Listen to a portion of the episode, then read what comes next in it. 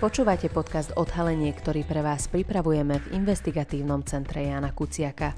Vypočuť si v ňom môžete naše odhalenia, články, ale aj rozhovory.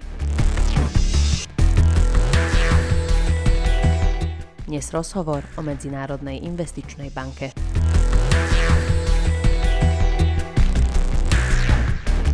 Slovensko v januári odišlo z Medzinárodnej investičnej banky, ktorá je označovaná za Putinovho trojského konia v Európe. Banka so sídlom v Budapešti má ale kvôli agresii Ruska na Ukrajine problémy a je možné, že Slovensko svojich 24 miliónov eur už nikdy neuvidí. Uniknuté dokumenty, ktoré sme analyzovali s investigatívnymi kolegami z Maďarska, Polska a Českej republiky naznačujú, že manažment banky sa navyše snažil vyhnúť medzinárodným sankciám a po odchode Slovenska a Česka udržal podiel Ruska v banke pod 50 Banku stále aktívne podporuje Maďarsko ako jediný štát Európskej únie. Čo odhaluje únik dokumentov a e-mailov o fungovaní tejto banky a o jej prístupe k vystupujúcim krajinám? A čo je to presne za banku? Moje meno je Karin Kövári Šojmoš a o téme sa budem rozprávať s maďarským investigatívnym novinárom projektu Výskvera Centra Direct 36 Sabolčom Paním. Nedávny článok Výskver sa zameriava na ruskom ovládanú Medzinárodnú investičnú banku so sídlom v Budapešti. Tá je známa aj ako Putinov trojský kôň Napriek tomu, že Slovensko bolo relatívne dlho členom tejto banky, nie každý vie, čo je to presne za finančnú inštitúciu. Mohol by si stručne shrnúť, prečo je pre Vyšehradský región zaujímavá a čím si zaslúžila svoju prezývku? Eredetileg 1970-ben alapították a Nemzetközi Beruházási Bankot Moszkvában. Medzinárodná investičná banka MIB bola pôvodne založená v Moskve v roku 1970.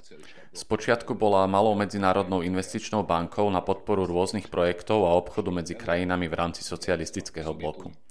Iniciátorom bol Sovietský zväz, ale do projektu vstúpili viacerí členovia socialistického bloku. Po zmene režimu prakticky prestala fungovať. Neskrachovala, ale bola neaktívna. Viaceré štáty, vrátane napríklad Poľská a Maďarska, aj vystúpili z tejto banky.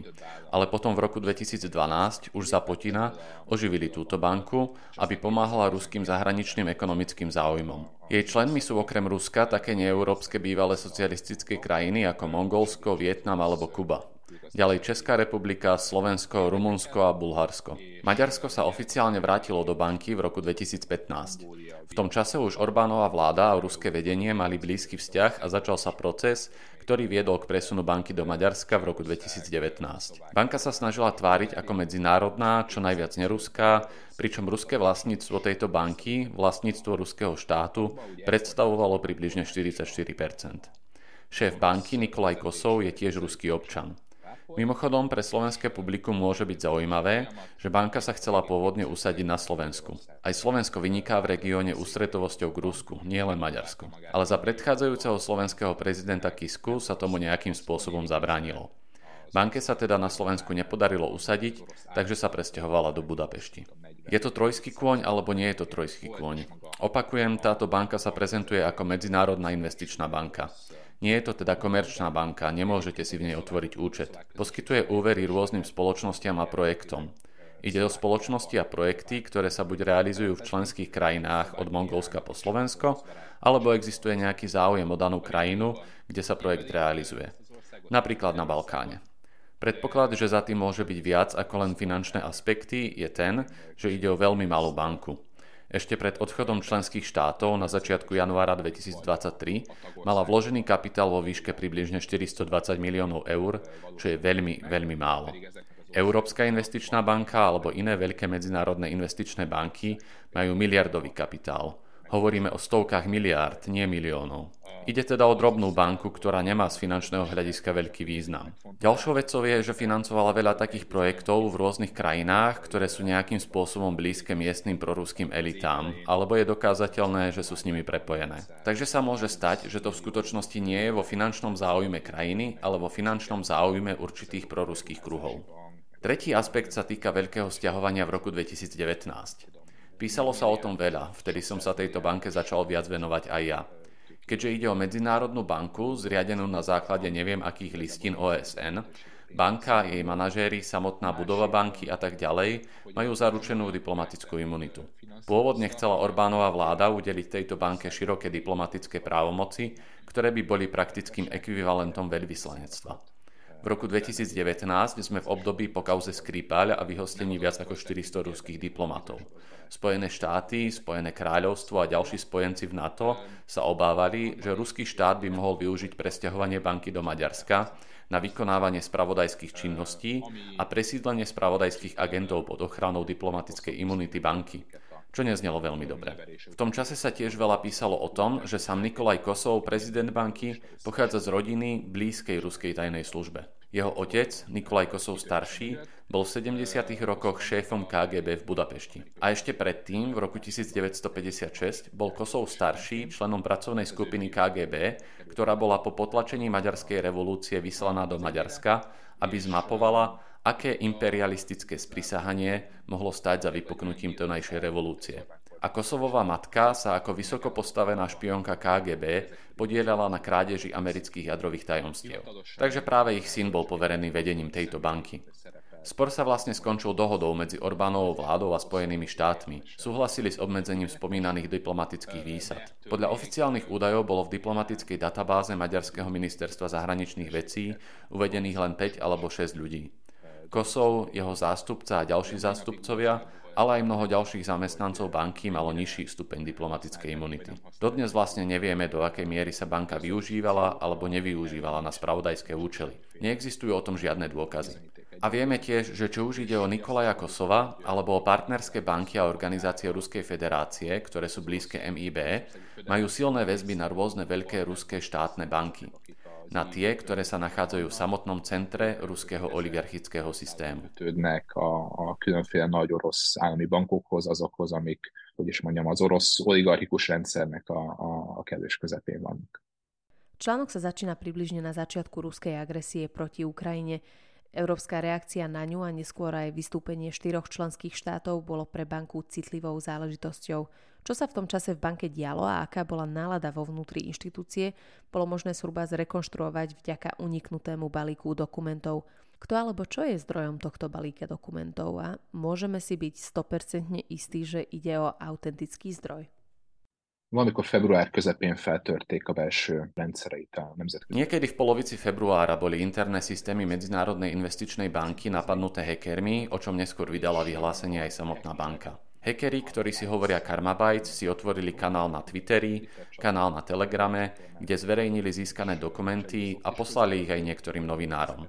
Mne napríklad nie, musel som po nich pátrať. Ale mnohí sa k tomu dostali a prvé maďarské noviny, ktoré sa tým začali zaoberať, boli HVG. Takže aj oni dostali balík obsahujúci viac ako 300 dokumentov, vrátane e-mailov, interných záznamov, listov, rôzne finančné výkazy, analýzy a tiež výmeny správ. HVG prvýkrát uverejnilo článok o ich obsahu, až keď boli presvedčení, že sú vierohodné. Napríklad existuje korešpondencia medzi jedným maďarským novinárom a bankou, ktorá je súčasťou uniknutých dokumentov. Aj samotný novinár potvrdil, že výmena správ sa naozaj udiala. Bolo tam niekoľko takýchto bodov, kde sme si mohli overiť, že dokumenty sú autentické. My sme napríklad neskôr poslali žiadosť niekomu, s kým si táto banka dopisovala a on to aj potvrdil. Ďalší taký prípad súvisí s pozvánkou na konferenciu Európskej investičnej banky ešte pred vypuknutím vojny na Ukrajine. Pozvali niekoľko zamestnancov Ruskom vedenej Medzinárodnej investičnej banky. Po vypuknutí vojny však s poľutovaním napísali, že na tejto konferencii nie sú vítaní. Potvrdili nám to aj organizátori konferencie. Takže v balíku uniknutých dokumentov je viacero bodov, informácií, na základe ktorých sme mohli potvrdiť ich úplnú hodnovernosť. Pred zverejnením tohto článku sme sa samozrejme obratili aj na Medzinárodnú investičnú banku s niekoľkými podrobnými otázkami, v ktorých sme sa pýtali na konkrétne veci. Na tieto otázky neodpovedali, ale ani nepopreli, že predmetné dokumenty sú pravé a ani vyslovene nenapísali, že sú nepravdivé. Banka teda reálne nenaznačila, ba ani netvrdila, že ide o falošné dokumenty. Takže sme mali len veľmi málo pochybností o ich hodnovernosti. A kto sú tí hekery? Nevieme. Objavili sa špekulácie, že k hackerskému útoku došlo, keď bulharský parlament odhlasoval odchod krajiny z banky. Ide o časovú zhodu, nemusí ísť o logickú súvislosť.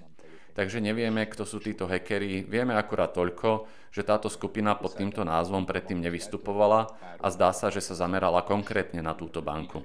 Keď sa do systému banky nabúrali hackeri, na niekoľko hodín jej zmenili webovú stránku. Zavesili tam bábiku matriošku s ruskou vlajkou, ktorá vytrča z loga banky. Bol tam aj odkaz na získané dokumenty.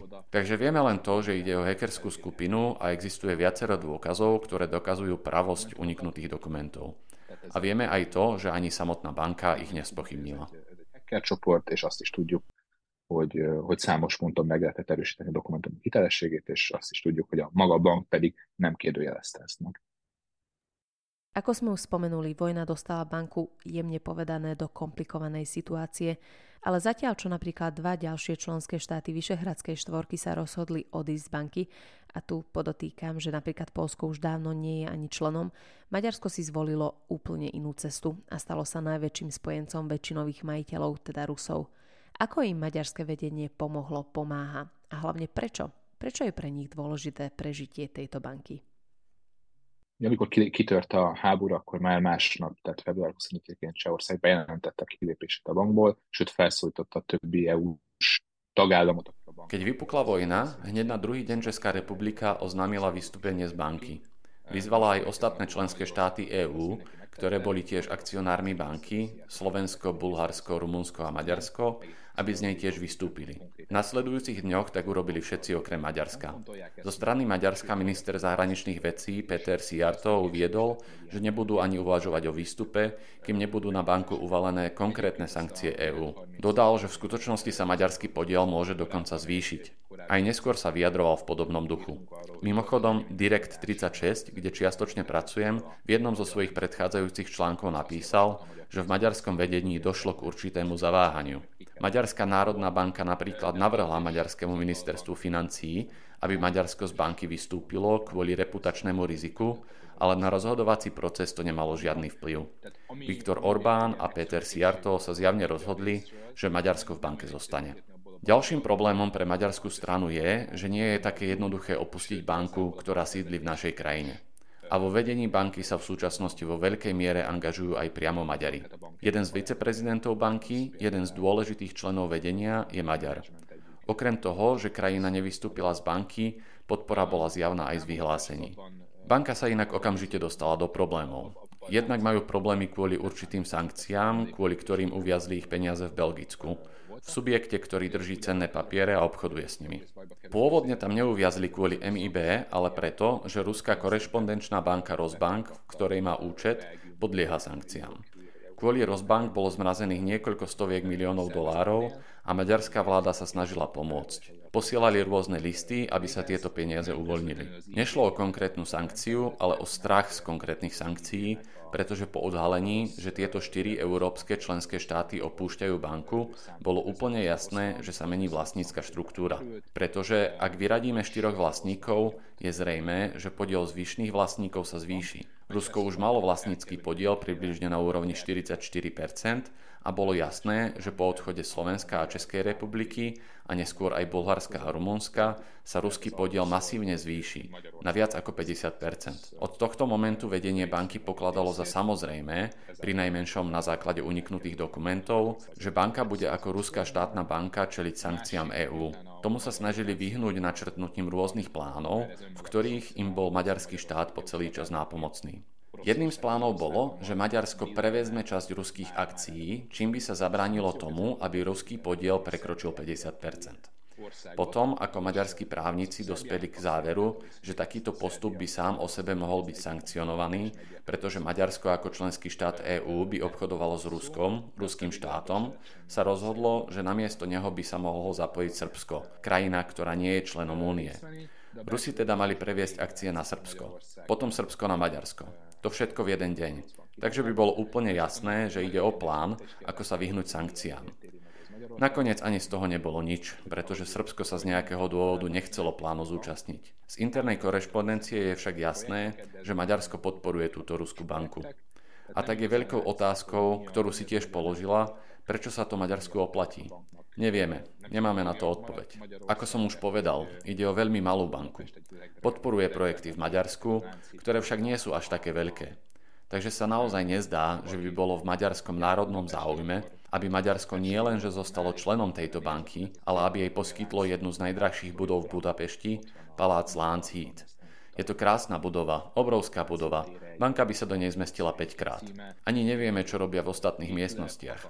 Ale to je už iná otázka. Takže naozaj nerozumieme, prečo sa to Maďarsku oplatí. Najmä po tom, čo dokonca aj Maďarská národná banka v internom memorande označila zotrvanie za reputačné riziko. Különösen azután, hogy, hogy mint mondtam, még a Magyar Nemzeti Bank is egy belső feljegyzésben reputációs kockázatnak nevezte a, a maradást. Po vypuknutí vojny oznámili svoje vystúpenie z banky štyri členské krajiny vrátane Slovenska a Českej republiky. Veľkou otázkou je, čo sa stane s kapitálom, ktorý mali v banke vložený. Ako tento problém riešilo vedenie banky? Aký by bol pre nich ideálny scenár? V skutočnosti existovalo niekoľko možností, nie? Ugye egy, egy példát már tudunk Lengyelország példáját. Jeden príklad už poznáme. Poľsko, ktoré opustilo banku okolo roku 2000. Odvtedy nedostalo ani eurocent z desiatok miliónov eur zo svojho vloženého kapitálu. Z internej korešpondencie vyplýva, že vedenie banky je presvedčené, že 20 až 30 miliónov eur, ktoré Slovensko a Česká republika zaplatili, im nevrátia. Vlastne argumentujú, že práve tieto odchádzajúce krajiny svojimi vyhláseniami poškodili banku, že ju napríklad spojili s vojnou na Ukrajine, že tvrdili, že banka funguje pod ruským vplyvom. Takže za ťažkú finančnú situáciu, v ktorej sa banka nachádza, môžu vlastne odchádzajúce krajiny. Takže to je ich argument, kvôli ktorému nechcú vrácať peniaze. Potom načrtli plán, že po uplynutí 5-ročného obdobia budú peniaze týmto krajinám splácať 15 rokov, čo je dostatočný čas na to, aby banka vyrovnala túto stratu kapitálu a tak by krajiny dostali aj svoje peniaze späť, hoci možno až o niekoľko generácií neskôr. Pointou však je, a vrátim sa k predchádzajúcej otázke, že sa zdá byť veľmi reálne, že dnes, v dohľadnej budúcnosti, ani Slovensko, ani Česká republika neuvidia ani cent z peňazí, ktoré do tejto banky vložili. Okrem iného aj preto, že predstavitelia maďarského štátu, zástupcovia maďarských ministerstiev a maďarskí delegáti v rôznych riadiacich orgánoch banky budú hlasovať spolu s Rusmi, aby nevyplatili tieto krajiny okamžite. Česká republika a Slovensko zvolili rozdielnú taktiku. Česká republika sa stavia k banke a ruskému vplyvu v nej dosť tvrdo a jasne a nie je ochotná pristúpiť na kompromis. Naopak, Slovenské ministerstvo financí naň pristúpilo. Teda, že vložená suma bude splácaná 15 rokov po uplynutí 5 rokov. To je samozrejme podmienené aj tým, že banka dovtedy neskrachuje. Z dokumentov je možné vyčítať, že táto inštitúcia je kvôli zmrazeným prostriedkom svojej povesti a riziku budúcich sankcií vo veľkej šlamastike. Je možné, že bude čeliť veľmi vážnym finančným ťažkostiam a že o 5 rokov, keď bude musieť Slovensku začať splácať, nebude mať dostatok peňazí. V každom prípade slovenská vláda súhlasila s touto dohodou, prijala tieto podmienky. Vyzerá to však tak, ako by sa vedenie banky s podporou Ruska aj Maďarska snažilo zabrániť tomu, aby sa odchádzajúcim členom v dohľadnom čase vyplatili peniaze. hogy, hogy, hogy valóban beállítható időben kifizessék a, a kilépő tagokat. Súčasťou balíka uniknutých dokumentov boli aj interné správy. Objavili sa v nich nejaké zaujímavé alebo dokonca pikantné momenty? Nekem több ilyen kedvencem is volt, az egyik, ami... Mal som niekoľko obľúbených momentov. Jedným z nich, o ktorom sme nepísali, pretože nesúvisel s hlavnou témou, bolo, že ruská tlačová agentúra Interfax, ktorá mala k dispozícii vyhlásenie banky, skopírovala nesprávne údaje o jej finančných výsledkoch. Na túto tému sa viaže aj korešpondencia ruských zamestnancov. Jeden z nich píše, akí sú títo novinári úžasní a potom pod hviezdičkou dodá, že sú retardovaní. Vždy je zábavné vidieť, čo si o novinároch myslia ľudia z tlačových oddelení. Bola tam aj výmena správ, z ktorej sme nevedeli celkom pochopiť, o čo ide.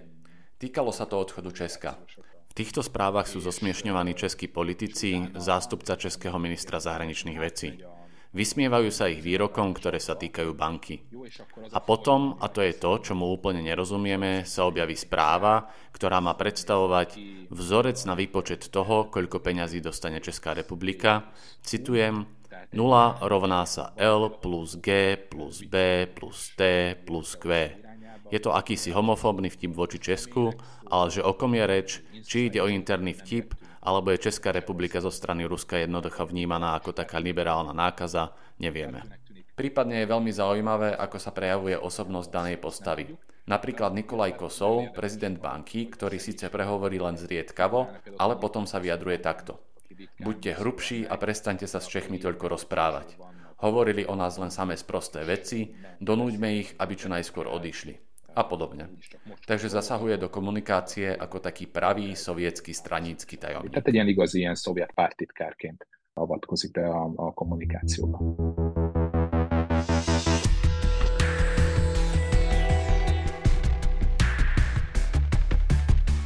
Ďakujeme, že ste si vypočuli podcast Odhalenie investigatívneho centra Jana Kuciaka. Naše články nájdete na webe www.icek.sk. Akékoľvek nápady, tipy, ale aj pripomienky nám zasielajte na icek.sk.